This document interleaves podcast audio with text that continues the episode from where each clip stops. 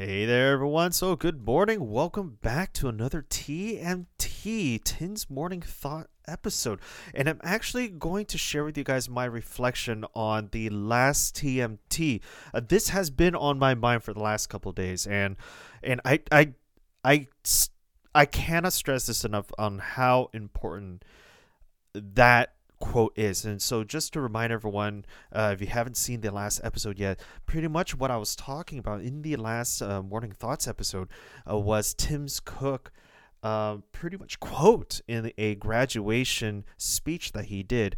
Uh, forgot what the university's name is called, but um, pretty much Tim Cook said that you know for a good leadership, uh, it's not lead with your passion or lead with your strengths. It's actually lead with your values.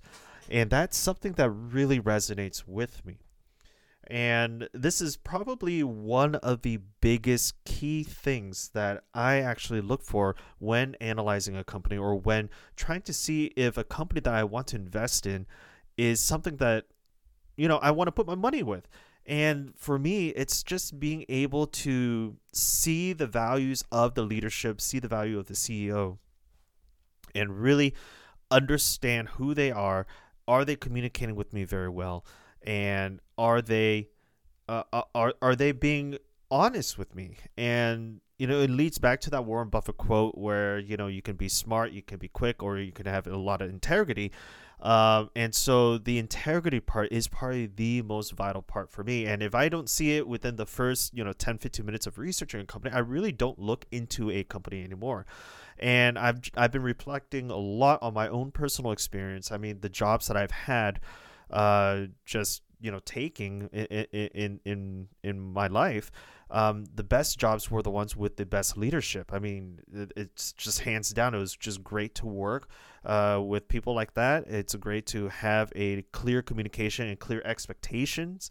Um, and, and it's just something that you know, if I find that I like it as an employee, then as an owner of a business this is what i want to instill in the company. And so this is again a lot of my investing practice comes from my own personal experience comes from what i do value in a workplace what i do find to be very crucial for a good healthy workflow. And the better the better the workflow is, the better uh, communication is, the better the infrastructure is, most likely you're going to have a better system or a better company in general because now your your your front line is is very happy and is really proud to work in your company. At least that's the way I'm thinking. And I've also talked to many um, many entrepreneurs as well as board directors, uh, which you know, it's really funny that I, that because I never knew there were board directors, but we just started talking and I found out there were board members of uh, of uh, certain publicly traded companies. But they also have said that the most vital thing about analyzing a company is the leadership. I mean, the hands down, it's the people. It, it's the person in charge. And that goes back to Tim Cook's and Warren Buffett's philosophy, which is integrity and lead with your values. And so I will probably be doing a little bit more with Sean uh, coming up in this next podcast or two, talking about leadership. There is a great uh, book that I've read that I will be talking about called The Trillion Dollar Coach.